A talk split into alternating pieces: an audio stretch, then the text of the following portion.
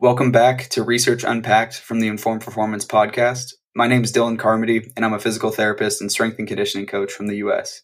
On today's show, we have Matt Cuthbert, and we'll be discussing his recent paper, Microdosing, a conceptual framework for use as programming strategy for resistance training in sport. Today's episode of the Informed Performance Podcast has been sponsored by Vald Performance, makers of the NordBord. The NordBord has become the gold standard for assessing field based hamstring strength. By combining advanced sensors, real time data visualizations, and cloud analytics, the NordBord helps practitioners to accurately measure, monitor, and train individuals' hamstring strength or imbalances. To learn more about the NordBord, visit our sponsor, valdperformance.com. Inform Performance is proudly partners with HUMAC Norm by CSMI. If you or your organization has a Biodex or Cybex, then is your old software or computer slowing you down? If yes, then check out the HUMAC software or computer upgrade for Biodex systems 2, 3, and 4, and also the HUMAC norm. Since 1982, over 3,000 Cybex and Biodex owners have rejuvenated the isokinetic machine they already own with the HUMAC system by CSMI. To learn more about the HUMAC upgrade, then head to humacnorm.com and select products and upgrades. Informed Performance is proud to partner with Sportscientia, an emerging precision technology that harnesses the power of AI and machine learning to seamlessly capture gait analysis in real world conditions and provide 3D depictions of the foot during both swing and stance phases of the gait cycle. This enables practitioners to further break down analysis of athletes running and moving in multi-directional movements, their forces, their max speeds, distances, steps, and more. To get more information, head to their website, sportscientia.com. Matt, thanks for being on the show, man. Thanks for having me. Well, Matt, I've been really looking forward to this paper. Um, and you know just this conversation about it just because i think this is such an interesting topic that um, i think is really new um, and is helpful for you know people to conceptualize how we can then allocate stressors allocate loads to individuals throughout whether it's team sport individual sport you know the the applications can be almost endless um, but before we dive too far into microdosing and all those sorts of um, things can you just share with the listeners a little bit more about yourself, um, some of the roles and responsibilities you hold, and maybe how you got there? Yeah, so I'm Matt Cuthbert. The uh, yeah, I'm a physical performance coach is my uh, title uh, for the Football Association in England. So I work with our national teams, um, particularly on the women's side. So the age group I work with currently is the women's under 17s, and then we provide support to under 15s up to under 23s, and then um, yeah, help support some of the off pitch work and the sort of strategic development side of things that then support the senior. So it's like the full pathway that, that we work with. Um, so it's mostly strength and conditioning support, um, with then a bit of like nutrition thrown in. Like we've only got one nutritionist that covers the whole pathway, so we'll have a bit of that, um, and then work across our multidisciplinary team um, on camps when we deliver to players, and like I said, some of the strategic development off off um, off camp. So yeah, that's where I'm at currently. Um, prior to that, or within that, I suppose I completed my PhD that was funded by the FA. So that's how I got the role initially. And then I've been employed full time following that. So my PhD looked into microdosing. Um, and microdosing as a concept was an interest to the FA because of like heavy fixture congestion within the international uh, tournaments. So it was a problem that they thought microdosing could be a solution to. So they wanted that investigating further, which is where I was fortunate enough to get the role. Prior to that, I've completed my masters uh, in strength and conditioning, working for a boys football academy uh, here in the UK. Um, and then prior to that, I was doing my undergrad where I did various um, different S&C roles supporting uh, university teams. So it's it's been sort of straight straight through undergrad, masters, PhD. We're picking up as much experience along the way as I could. Yeah, I mean that's incredible, and especially having all of that experience at you know the University of Salford. You know, especially just like such a um, such an amazing university, as well as just you look at the list of authors on this paper, um, and you know you you got a powerhouse here for sure. Um, uh, what aspects, I guess, about your master's and your PhD um, do you feel like were the most influential in terms of shaping your thought process as it comes to athlete health and performance? So, I guess like during my masters, um, it was very much like research focused. So we had like practical elements to that. It was a follow on from what we went through at the undergrad at Salford as well. Um, so it's really good for upskilling on actually sort of the Olympic weightlifting stuff, which because Paul Comfort is one of the um, lead lecturers or leads the master's program, he's very much obviously got the research background within that. There's the practical, um, yeah, the practical aspects alongside that that run with the theory and the research profile that he's got.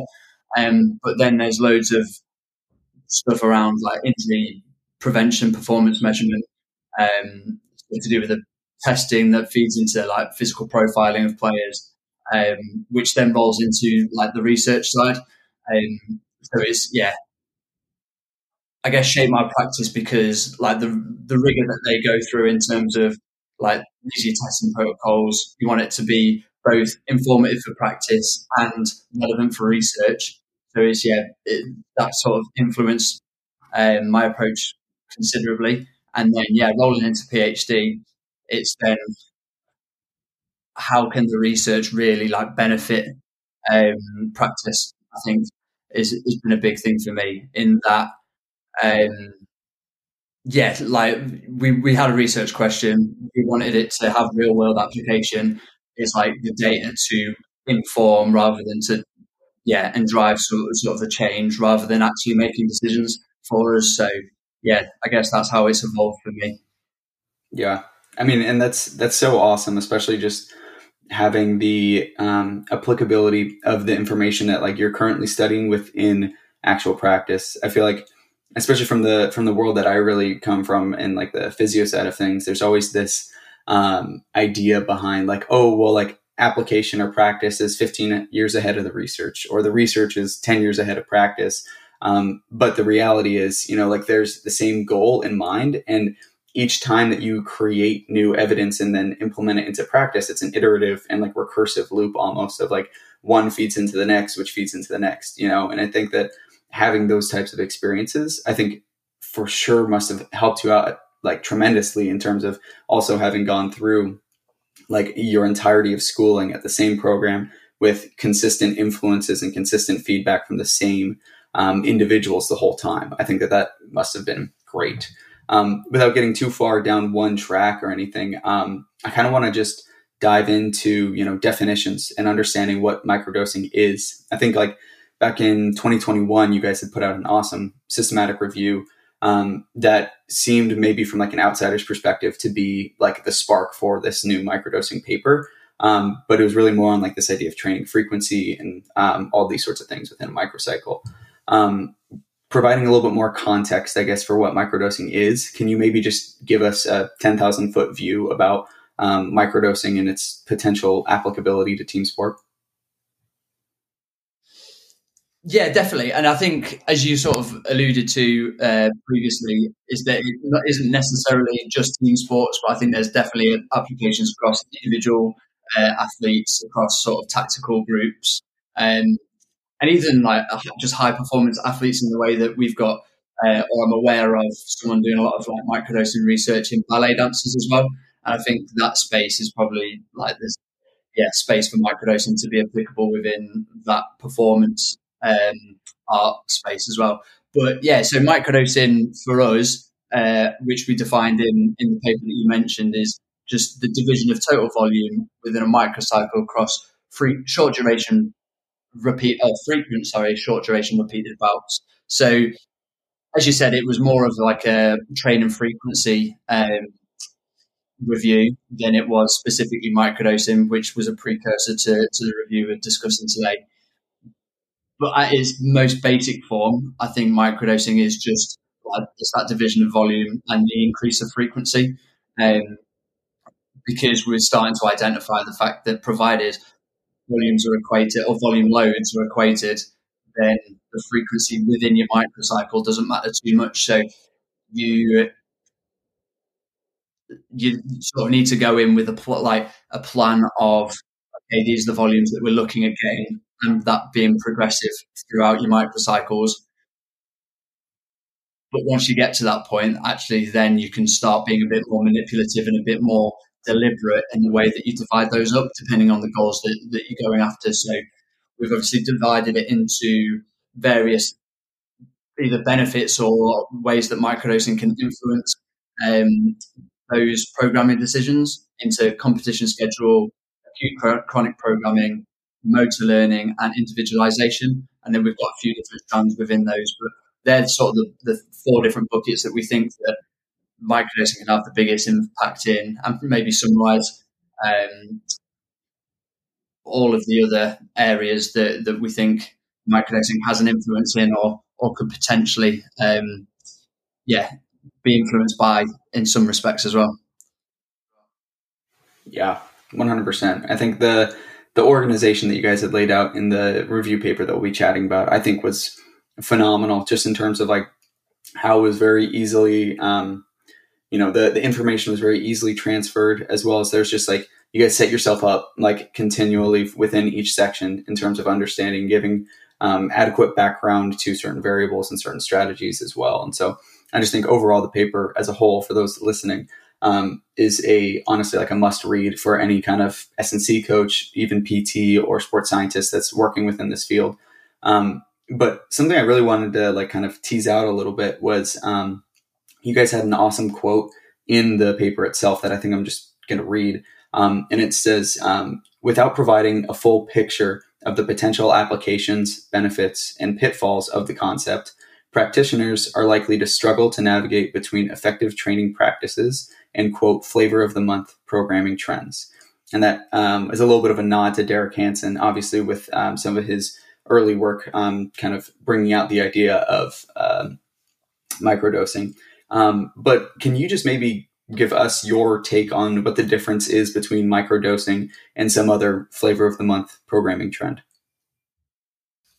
Yeah, so I think obviously we've like we've gone into detail around like the depth and breadth to, to be fair of of ways that microdosing could influence your programming um, and be influenced by some of, the, some of the periodization stuff as well. I think that comment around flavor of the month trend was that we may, if you start labeling something that, then it maybe takes away the value that um, that it could bring. Whereas, it, like for some individuals, it might become it might be a flavor of the month trend because everyone's talking about it. They try it and only apply it in one sense without maybe any real uh, clear objective or direction as to why they're applying it. Um, and then they might then decide, oh, well, it doesn't work. It's not appropriate for our, our environment. So it might actually then be that flavor of the month trend. But I think if you're really clear on the reason why, so like I'm using microdosing to influence this because of these constraints or the environment that we're in, then at that point, it will be an effective way and I think there's um, yeah an effective method of programming. I think you've then got sort of uh, yeah a much clearer view of how you're applying it and why you're applying it, so that there's, there's so many different ways in which you could do that. Um, yeah, to, to have a positive influence on on your athletes, so it doesn't then just become that flavour of the month trend. So um, yeah, I, I think there's so many different facets to it that it means we, yeah, that we can summarize it, or it's more of like an umbrella term that will encompass a lot of different things and different influence from different research areas. That it's it's probably something that's going to stick around for a long while. Well, I hope so. Anyway. yeah, no, Matt, one hundred percent. And it seems like um, a lot of it almost you uh, like almost alluding to this idea of like user error, almost. You know, like this idea behind like you need to within any aspect of strength and conditioning, sports science, physio, like any of these areas, you have to have an intent for the things that you're doing, right? Um, and a lot of times it may just seem like, oh, well, like I tried this and this didn't work for me, therefore it's BS. I don't want to use it for whatever reason. It's like, well, why did you implement it in the first place? Was there a problem that this uh, intervention was trying to solve? Um, or was this something that you saw and said, I want to try that out, so I'm just going to input it into the system that may already be functioning totally fine within how you operate? Um, and so I think that it's um, it is interesting, and I really appreciate the way that you guys put that in there, is because it's like you need to make the informed decision to implement this into your practice um, based on the idea of like you need to understand where it works, what it where it doesn't work, you know what it is and what it isn't before you even think about implementing it into a different area of your practice. Um, and I think that just like the background that you guys gave was phenomenal. I think, and who it will work for as well. Like one thing that we particularly going after at England is sort of this collective individualization. Like you might have a big group that you work with. It might only be appropriate for like two or three of them, but at that point, then it's it still uh, has the potential to benefit them like tenfold compared to other methods. Um, so yeah, I guess I'd add in like who it's appropriate for as well. Um, when you guys were you know constructing this paper and kind of setting it up, um, you talked about this idea of um, training residuals, right? And I think um, as an overarching concept, most people can probably get behind the idea of what a training residual really is. Um, but I think the kind of second layer that you guys went into is really interesting for me in terms of understanding like the three different types of like a short term, medium term, long term training residual, and then what we're specifically trying to focus in on when we're implementing some type of microdosing type approach.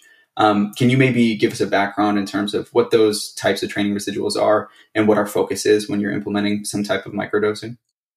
Yeah, so I guess with the long term residuals, it's sort of a lot of the like motor control and some of the neural changes that you'll make, and a lot of I guess a lot of that has the potential to have happened earlier on in your athletic career, sort of part of that long term athletic development or part of just your general specific, not general specific, that's an oxymoron, but your sort of like general preparation work that you do that creates long term change. Um, that actually, once you stop doing it, then it comes back quite quickly. It's like um, you might end up stopping playing sport um, as a kid, a sport as a kid, specialize in something else. But actually, if you go back to some of that and the skills that you learn and the motor patterns generally, you'll be able to. It's like riding a bike. That is the analogy, I guess. Is you'll be able to pick it up and get crack on straight away with it. Um, so that's those sort of longer term residuals that don't necessarily need constant work to um, to yeah to either improve upon or to be able to revert back to. Um, yeah, then I guess the medium term um, sort of includes some of the like cardio system, like yeah, or like stroke volume and some of those things that actually will take a month or two if you stop doing it or stop doing maybe specific work on that. That it'll take a bit of time to uh, completely start or start detraining. And then the shorter term is sort of your strength and your power and some of your sort of anaerobic work that will very quickly drop off if you're not repeatedly um, applying a specific stimulus to that. So I think like when you think about sport specific training and like the technical work that they'll like team sport athletes will end up doing day in, day out, a lot of that is some of the long term residual stuff. So like that motor skill learning and stuff that they've just got offhand. Like you see some retired football or soccer players, sorry, um, that like regardless of how long it's been since they've trained, like you see your Beckhams or your Rooney's, and they can still like.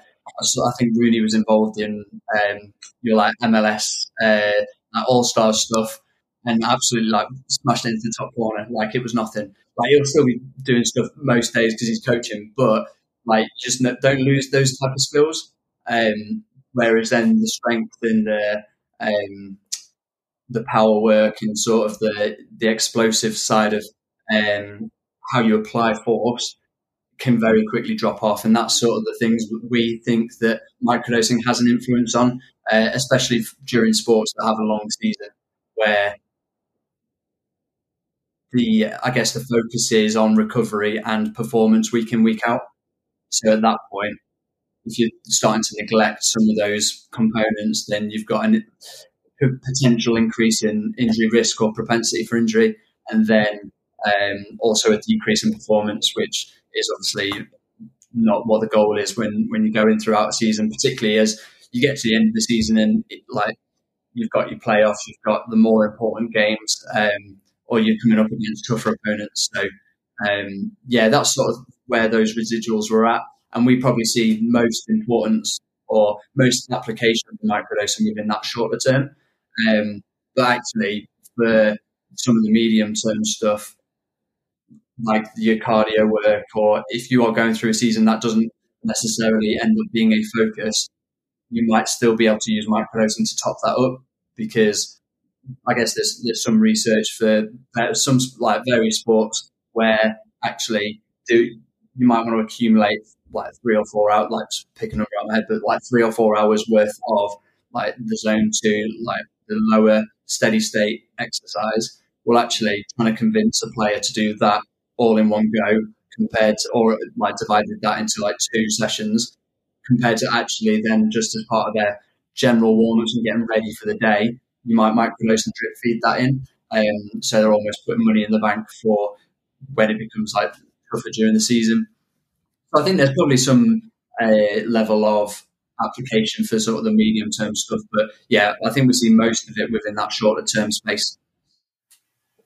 Yeah, and um, yeah, especially this this application. Um, I think a lot of times when when we talk about within season, um, now there, there's obviously nuance depending on the sport itself or the individual or you know what the qualities are. But um, I feel like so much of in season kind of athlete management is just like this idea of like holding on to the residuals or the training um, qualities that this individual has right now. You know, and I think that um, microdosing lends itself uh, very well in terms of just being able to apply that in terms of a way in which that individual can just maintain those um, qualities and things like that. And maybe we'll get into uh, the idea of minimal effective dosing later, just because I think those um, seem to be almost um, misconstrued as synonyms. Um, but we'll kind of pencil that for a later discussion. Just a quick break in the conversation with Matt. At Inform Performance, you may have noticed that we're launching more webinars and courses online from some of the expert guests that we're lucky to record episodes with. If you head to informperformance.com and click on education, you can see our growing webinar and course offering. One upcoming example is Claire Robertson, who we just had on the show, who's releasing a course with us called Managing Patellofemoral Pain for Athletes. We'll be releasing regular offers and new courses, so keep an eye on our education page so you don't miss out. I really want to kind of pivot a little bit and just talk a little bit more in terms of the idea of periodization models. Um, I feel like you know they're they're fun to discuss conceptually, but I feel like rarely do they really provide like tangible influences on outcomes in terms of um, just like these kinds of conversations that we can always say, well, um, I like to do phase potentiation or block periodization, or I like to do this type of model or whatever. Um, whereas in reality, we're we're just trying to make sure that we can emphasize the qualities that we're trying to um, throughout the entirety of a season or a microcycle or anything like that. Um, which brings up the idea of an emphasis model um, and the idea of having primary, secondary, and tertiary goals within that plan. Um, can you maybe walk us through the ways in which you can use microdosing to influence um, some type of a emphasis style model in terms of periodization? Yeah, definitely. So I guess I kind of alluded to it like previously in the way that um, you you micro micro dosing sorry is then like the division across your microcycle. So when you think about periodization and just your planning of training, you've obviously got like top level macro stuff leading into your meso, and like the microdosing essentially is just the programming of your microcycle, and you can manipulate it however you want. So actually, if you are going for this emphasis periodization model where you might spend a couple of weeks really going after your strength and then your power being more of a secondary um, or your endurance then being that tertiary, um, then actually at that point you may want to really focus any like big blocks of time on that strength work and then your power work or your endurance work might be the stuff that is microdosed so that it a has less impact on the stuff you're really trying to focus on, you may end up better, like being sort of benefiting from the fact that uh, you'll if you if you do your strength work to begin with and then all your power work in one go, then actually you're going to be fatigued for that power work and therefore velocities, although intended velocity might be um, maximal, which we obviously from the research know that there's benefits to that, then the actual velocity may end up being a lot slower because of that fatigue. So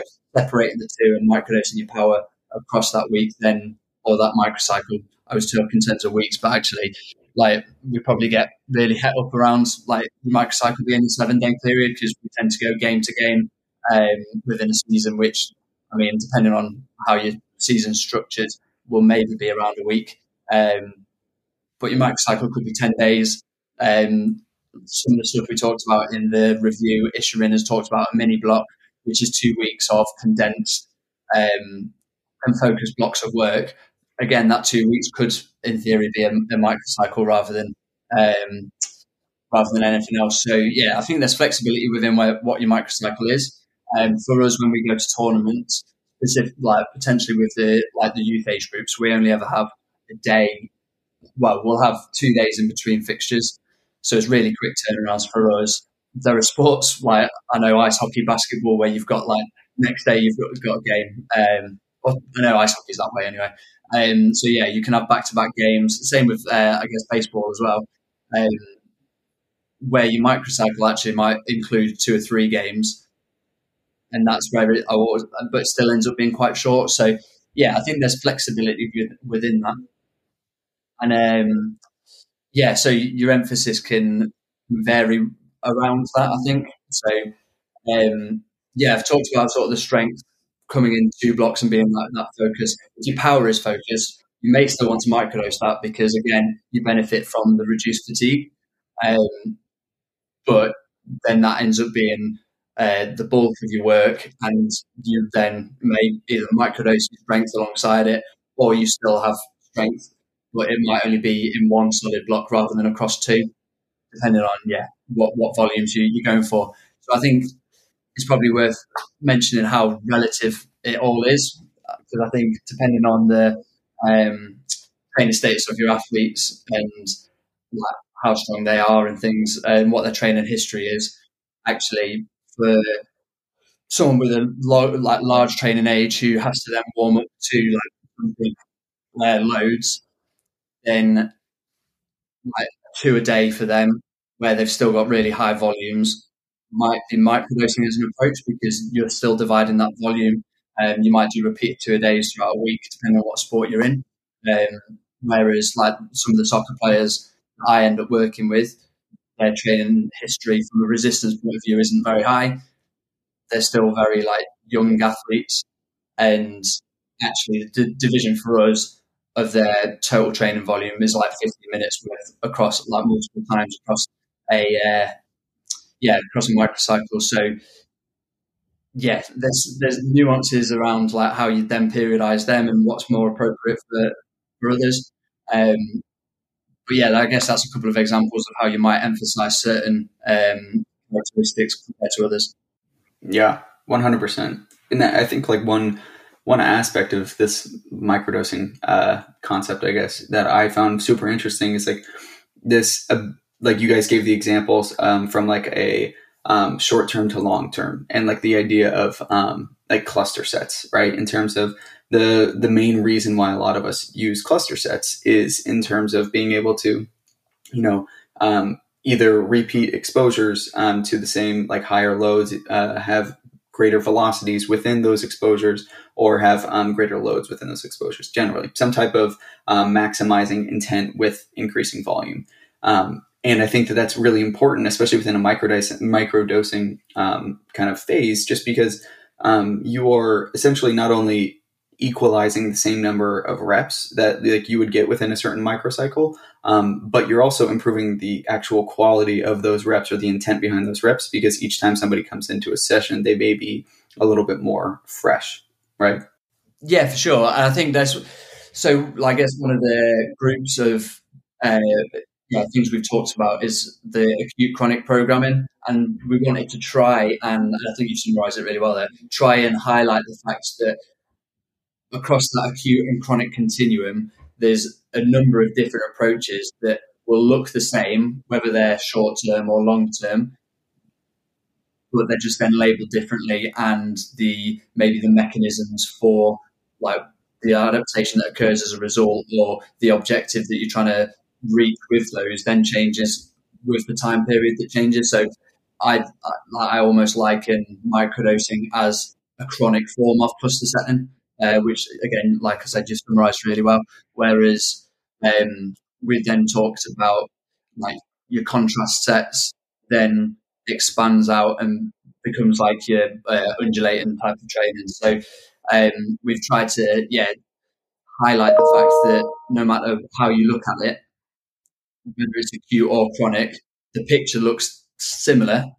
It's then just the mechanisms or the underpinning theory or the label that then might change. Mm-hmm. Yeah. Oh, that's uh, that's some gold right there, Matt. I love it. Um, so you guys can kind of like used uh, microdosing as a method for honestly a bunch of different performance enhancing concepts, right? Um, I feel like within the audience of our listeners, I think a lot of people are going to be familiar with the idea of you know post activation potentiation or post activation performance enhance- enhancement. Excuse me. Um, but I really thought that the idea and like the the concepts that you guys used from the um, resistance priming discussion was super intriguing. Um, could you maybe just talk a little bit more about what resistance priming is and then how you can implement some of the concepts you talked about in the paper within um, kind of some type of microdosing implementation? Yeah, so I guess this almost links back to that acute chronic spectrum where you've got your post activation potentiation, which happens like within seconds of whatever stimulus is given. Um, there's a paper that we referenced within uh, the review that um, Blazevich's group has done, where they really highlight the difference between PAP, so post activation uh, potentiation, and then PAPE, post activation performance enhancement. So that's a really good paper to sort of separate the two out. Um, so I'd say PAPE is a more chronic version of PAP, where it will happen over a few minutes. Um, I can I'll talk about like the application of that in a second. And then priming is almost a chronic version. Of, it's like the next step along. Um, so that can happen over, depending on the athletes that you work with, but like six to twelve hours, um, roughly. But I mean, depending on where like the athlete's strength levels are, will then depend on like the time frame. But there's still a lot of research to be done in that space to, to really be a bit more accurate with that and who it benefits, who it doesn't. Like it tends to be, um, well, I say it tends to be. So within the, like the research sort of says that stronger individuals get the like benefit from that rather than weaker individuals. How that's then summarized because you've got to uh, delineate them somehow. It's done off like percentage of one RM. Um, so actually, depending on the exercise, it, it there might or there might be some exercises that are more appropriate for those of, of their like sort of weaker, um, say that with air quotes, um, individual. But yeah, I, I see it as the like chronic version of post activation performance enhancement, where you apply a stimulus, you may get a small amount of fatigue from that, a bit like your chronic fit, uh, your, your classic sorry fitness fatigue model. You apply the stress, you get some fatigue, and then you compensate or super compensate from that, um, where you get an elevation in performance. So yeah, the time frame is sort of that six to twelve to maybe eighteen hours uh, post. And the, I guess the difference between the time frames is then just the load or the volume load that is then applied. Um, so it always needs to be a high load. It's just then the volume. So you might do one set of whatever exercise to get a peak effect, whereas you might do three or four sets six hours prior or 12 hours prior to get the priming effect. Um, even with them, I think we we view it as like a lot of the research in priming has been done in reference to match day um, to try and improve performance. But for us, um, well, I guess it depends on the sport uh, to some level, but I think it the research highlights that you only get an improvement or a um, enhancement in performance for like two or three reps of a like maximal sprint or um, like counter movement jump or something. So actually, we view it more as a potential tool to enhance to enhance training again. Um, the way that we talked about with power, where actually you're maybe going into it with less fatigue, the velocity that you then move at, or the yeah the power you're producing within those movements um, is greater than it would have been if you like put it all in one one hit. Um, this is maybe another way in which you consistently increase the intensity um, that training is performed at, so you're then getting a greater chronic increase in adaptation. Um, so that's probably where we see it more because I think there's too many variables within a match performance for it to actually have enough of an effect. And I say that maybe it, might be applicable to some sports, like individual sports, hundred percent. I think like you may get it from performance, but for match and team sports, I think it it starts to get a bit like yeah, you might get it for the first couple of reps of like an American football game, um, but beyond that, like those last first, I mean, they last for a few hours, but I mean, an actual game time is sixty minutes, and you're not going to get continuous benefits from that in your final quarter compared to your, to the first quarter. So yeah, I think it's definitely one of those where we want to yeah try and in, increase the intensity of training consistently so that the chronic adaptation then occurs.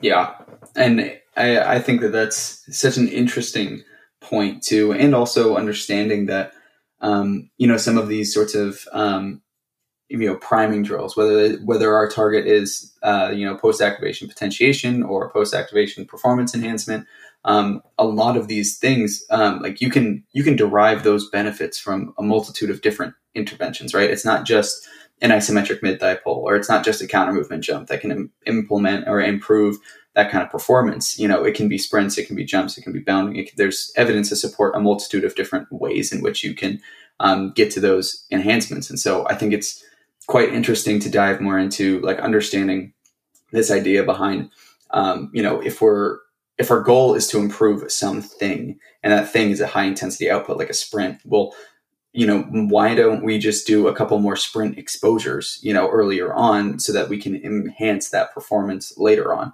Um, not only are we you know priming the nervous system like these mechanisms are implying but we're also getting more reps doing the thing we're trying to get better at in the first place um, I just think that's a it's a very interesting concept to apply to a whole different uh, host of applications.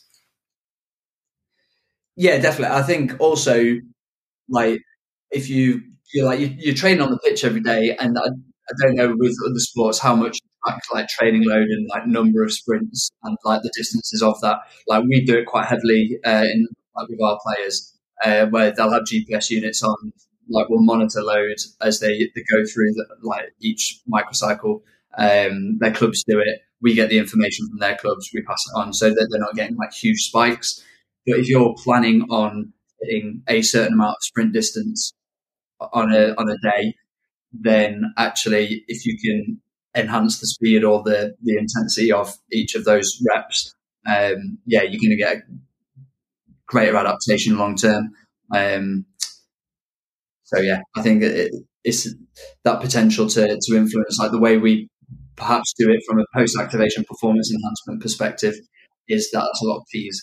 Um, we will then uh, like we our training sort of preparation going into it will be like we have individual prep as a sort of time for the players to get themselves ready, get themselves loose, like traditional like pre-activation as people like to call it. Uh, then we have team preparation where we'll do the high load off pitch work, which will then hopefully, depending on the group that you're with and the strength levels and stuff, will then have that pay effect for when we go out on the pitch and they perform those couple of sprints. So it also then, yeah, works into the day for us quite well in how that's applied. Yeah, mm, one hundred percent. This kind of lends itself into like the idea of like this um, uh, post activation performance enhancement um, or any other kind of resistance priming that we've been talking about. But you guys also touched on this idea about um, the repeated bout effect um, within whether it's microdosing or just training as a whole. Um, and the way I tend to explain this to other people is like you can have like this like bro science way of saying it. Well, it's like, well, I did five by five sets of squats or whatever on Monday, and then I was sore Tuesday and Wednesday. But then I did the same load and intensity uh, the next week, and then I was only sore on Tuesday. Um, but you also brought up like some evidence that I thought was super interesting, in that the repeated bout effect may not solely just be task specific. Of like you squat heavy one time, and then the second time you squat heavy, um, then it's the same task, so you have less like soreness. But you guys kind of brought in some ideas of interventions or implementations within sprinting or other activities. I don't want to steal your thunder too much, but um, can you maybe go into some of those implementations in terms of the use of the repeated bout effect? Yeah, definitely. I think like we get quite, or maybe this is a generalization, but I feel like we sometimes get quite caught up on like exercises being specific and like rather than actually like what the muscle or what the energy systems being used are um, are actually doing. So I think like the repeated bout effect is most evident. It happens with like eccentric concentric movements, but actually it's probably most evident as a result of the eccentric portion of that. Um, or it's certainly been shown and is uh, exacerbated by eccentrics because of sort of the um, the after effects and damages um, and the stimulation it, it can have.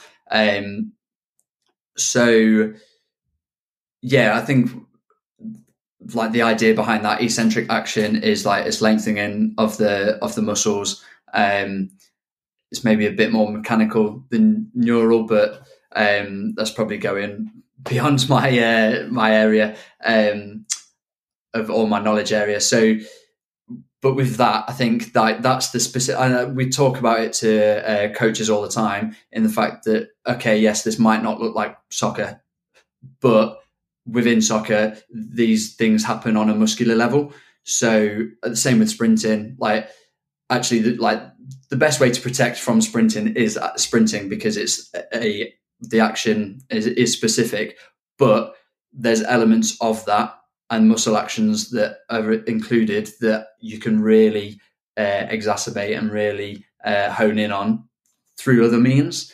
And actually, yeah, using that repeated bout effect may then have a protective effect for uh, other exercises that may utilize the muscles in the same way. Like your muscles don't know whether you're pushing, like if you're in a squat, whether like you've got a barbell on your back or you're pushing against a, an opponent. Like it just knows that it's exerting force across a whatever plane that it's exerting it. So yeah, I think understanding the specificity of the adaptation that you're going for then crosses with actually then different actions as well. Um, it's probably where we see that.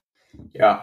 And it's like this idea of, you know, you are, um, you're applying this more like general type stimulus, right? But the, the responses are always, or the adaptations are always going to be specific. Um, I don't know if you're familiar, but there's, um, there's a physio or PT in the States who works a lot with high level athletes. His name's Erik Meira and he just uh, came out with a blog post talking about how like the SAID principle always applies, right? Everything that you're doing is always going to be specific to like the thing that you are doing, right? Um, and it's just very interesting though of like so often people are quick to jump to something that looks like the sport but maybe doesn't load the individual like the sport and it's like what are the what are the what do you want to get out of this do you want it to like have the same kinematics or do you want it to have the same kinetics because they're going to oftentimes largely be different unless you're just doing the thing or playing that sport, you know? Yeah, definitely. And I think when it comes to some of the like the actions that are sport specific, then it's when you go outside of them and or like the and that's where like injury is probably more uh, prevalent when you like you challenge outside like when the load is suddenly a lot more than you perhaps ever experienced within the sport or it's happened in a different position so that's where then almost that experience or that training when you you're overloading it in different ways maybe has uh, benefits to it as well.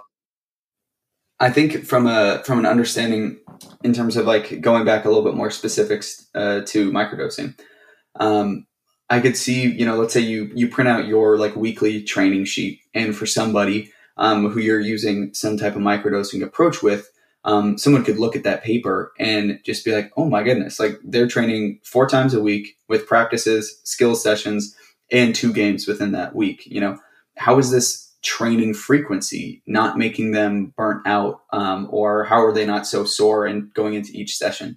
Um, can you maybe unravel some of like the ways in which you'd explain that to either um, another coach or even the the clients that you work with? Yeah, definitely. I think it's just uh, re- like reiterating the fact that like you're doing less more often, so that actually, yeah, I guess there's this almost fits into the um, like the player autonomy aspect that we've sort of discussed in the review of because we know that there's no like statistical difference or like no meaningful difference between the frequencies that you do as long as the volume's achieved then actually if that suits the individual better then like you're going to get greater buy-in the intent's going to be greater. Whereas actually if you've got a client or a, an individual who or, or a coach who goes hang on a second like this doesn't seem right or this seems like a lot actually if the player thinks that then you have the ability to adapt and uh, to change it based off, um, yeah, what their self preference is or how they like maybe react to uh, to that programming style. Um, because, like I say, if you get greater buy-in, you'll get greater intent, and they'll probably improve compliance as well um, because they'll be more willing to do that. So, yeah, I think explaining the fact that they're not doing any more than they would have done in a traditional sense. But actually, if they are more comfortable with that traditional like way of approaching it, providing it's still appropriate, because I think we've still got a guardrail performance at the end of the day.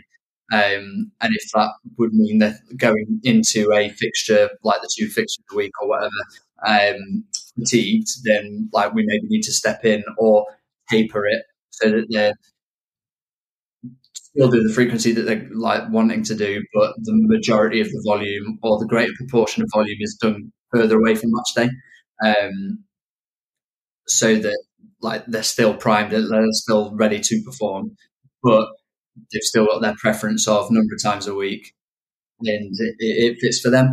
So yeah, it allows a greater amount of flexibility, which will hopefully improve how they perform the, the program that you've prescribed to them.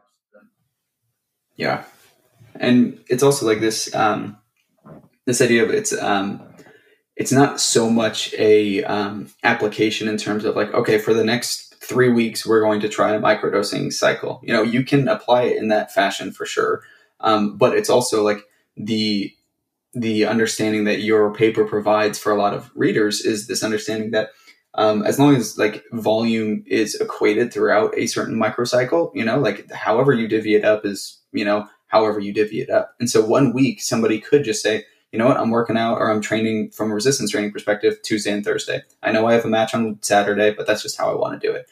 And then next week, maybe they're like, oh shoot, I was actually a lot more sore in like for multiple days after that session. So maybe I'm going to divvy it up and instead I'll do Monday, Tuesday, Wednesday, Thursday, but I'm just going to do half the volume. Um, or it could be something that I remember you had mentioned that honestly like gave me a light bulb moment uh, when you were chatting on the Pacey Performance podcast was um, like this distribution of uh, volume doesn't have to be even either. You know, you can do like a 25 minute session or something like that on Tuesday, and then you can do like a five to 10 minute primer on game day, you know, or something like that. And so I think that those ideas are really helpful just for the listeners to kind of understand.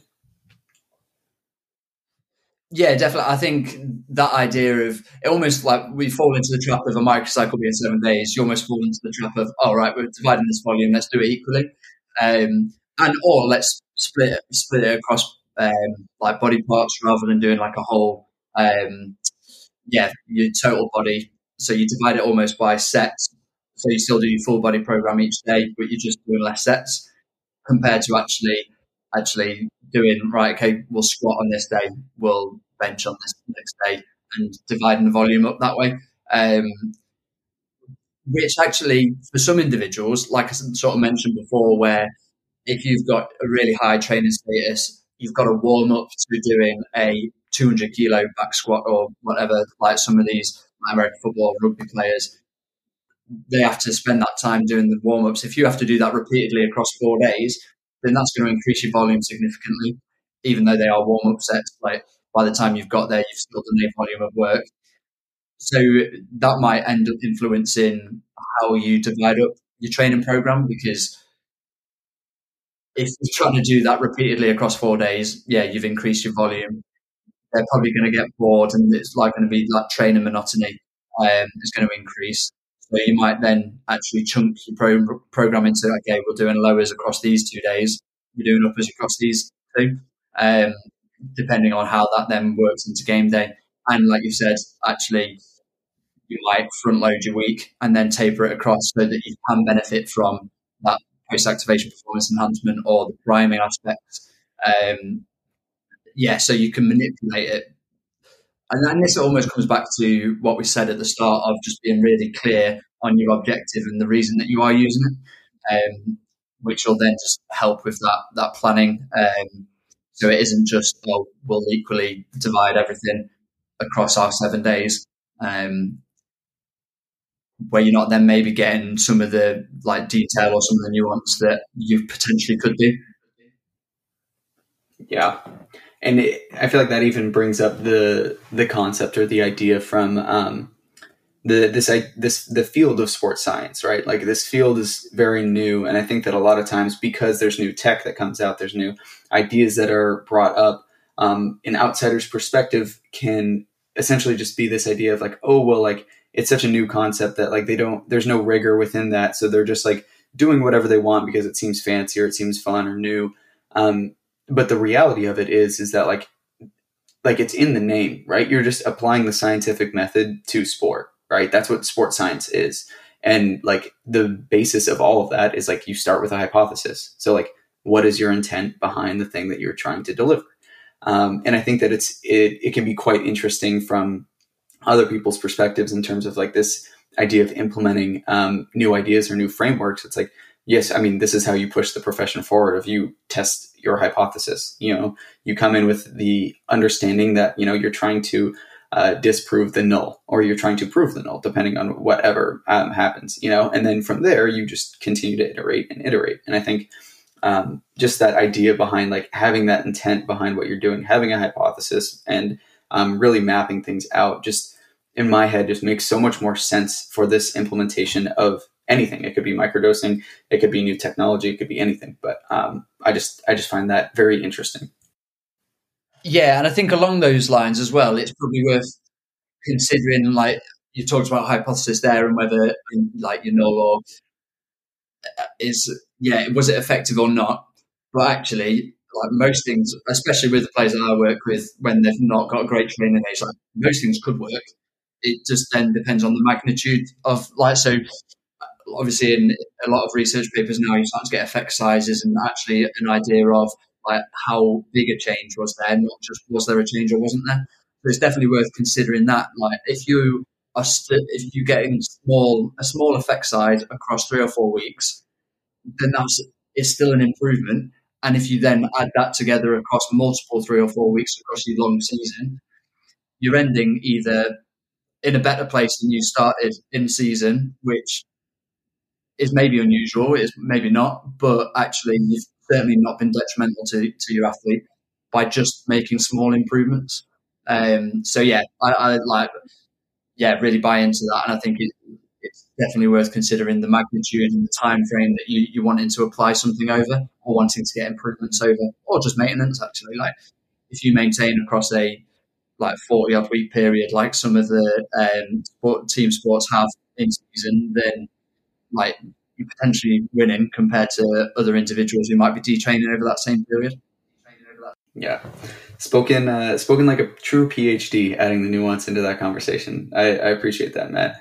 Um, well, we've got a little bit of extra time left. Um, just to dive in, I think a, a question that I try and ask as many researchers on these kind of um, paper specific episodes of Research Unpacked.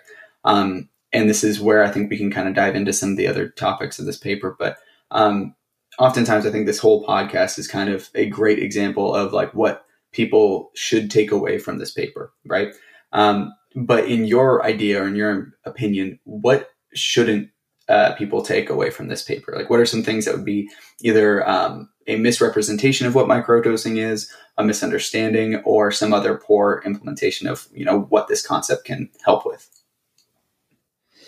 Yeah, so I guess we, so within the paper we've described that, and you mentioned it earlier around minimum effective dose not or being mis, yeah misconceived to be synonymous with with microdosing. Um, so like that's something again they should take away from that. But like yeah, there's a bit of I think there's sometimes a bit of confusion, and there's been a couple of papers published where it has been used synonymously. So I definitely just squash that. Like I think you can microdose, or you can try microdosing a minimum effective dose. You can also microdose your maximum effective dose and have that planned overreaching aspect. Um, so there's definitely a full continuum that uh, you can go through, that like training zone as we've we've called it. Um, what in terms of what people shouldn't take away, um, I don't think microdosing is necessarily still the be all and end all. Like we've talked about flavor of the month trend. Um, there's going to be time periods within your season or across a career where microdosing isn't appropriate or isn't appropriate for everyone at all times. Um, I think it's just another tool that has lots of like we've talked about lots of different benefits to it, but there actually might be some drawbacks with some individuals or within some sports. Like with your individual, if we like go away from team sports for a second and like focus on like individual athletes or tactical groups or uh, anything like that, there might be times where you go, you know what, we're just going to go for a traditional like type approach. We have the time to do it. We want to increase the amount of load um, within one session that they're doing for whatever reason. Um, so yeah, like going across that general preparation, traditional general preparation might actually be the right thing at the right time for them. Um, so yeah, I think it's another tool in the toolbox that we, that we can use and has potentially loads of benefits off the back of it. But again, there might be some some withdrawal, like yeah, some issues that that may arise or just maybe inappropriate for for certain groups. So um, definitely keep it uh, as a something in the back pocket that you can use at the right time. Yeah, Matt. Well, first off, thank you so much for hopping on and sharing all of like your insights and research um, around this topic. I think this will be exponentially helpful for a lot of our listeners. Um, being in certain areas similar to yourself, whether it's professional, semi-professional, collegiate sport, um, in various roles and things like that. And so I think that um, just having you on has been awesome for all of our listeners as well as myself. Um, but given you know your understanding of the population that we have in terms of our listeners, um, knowing that it's surrounded by sports scientists, strength conditioning coaches, physios, um, in your opinion, for these research unpacked episodes, who do you think we should have on next? Oh, that's great shout. I mean, being Salford through and through, um, like this obviously so Paul Comfort around some of the Olympic weightlifting uh, speaks really well. Uh, John McMahon is someone who else who was who was on our paper as well, um, and he does a lot of research around force plate uh, analysis and uh, like data collection around that. Um, so yeah, he'd definitely be someone interesting to get on, knowing sort of the full process, start to finish, around not just then collecting the data, but how it's like, visualized and how it's then interpreted and fed back to clubs. Um, whilst not necessarily working at a club himself, you need to be quite explicit so it's not misinterpreted. Um, so yeah, he'd be another good individual to get on. And then um, someone else from Salford, because I'm very biased, would be uh, Nick Ripley um, from like maybe more of your physio um, type work, but he's done a lot of research into like hamstring strain injury. That's what his PhD was in, and some of the application of strength conditioning in support of that. Um, so again, he'd be a very interesting uh, person to to listen to. Awesome. Well, Paul, John, and Nick, we're coming for you. Um, so, uh, Matt, just closing things out, um, for anybody who really resonated with what you're doing in terms of your research, as well as just you know how you've uh, delivered some of this information, Um, how can people best either reach out to you, connect with you, get in contact, any of those sorts of things? Yes, it's like Twitter is usually the best, well, or X as it's called now. Um, it's like usually a good method. So at m underscore Cuthbert fifteen is the uh, is the handle on that, uh, and then LinkedIn as well is usually a pretty good one. So I think I'm down as Dr. Matt Cuthbert or Matthew Cuthbert, the two. Um, I might have full name myself. Um, so yeah, like LinkedIn or Twitter usually, um, and like you've experienced, if you don't get a response straight away, then don't be afraid to pester because I, I, do get around to replying eventually. Exactly. Yeah. First hand experience. And that was not a was not a uh, uh, you know somebody that wanted to like, oh, this is an awesome conversation. And um, yeah, man, I really appreciate you having uh, the time to you know hop on the podcast, and hopefully we'll uh, be seeing more future research coming out from you guys. Yeah, for sure. I really enjoyed it. So uh, thank you for asking me to, to be involved.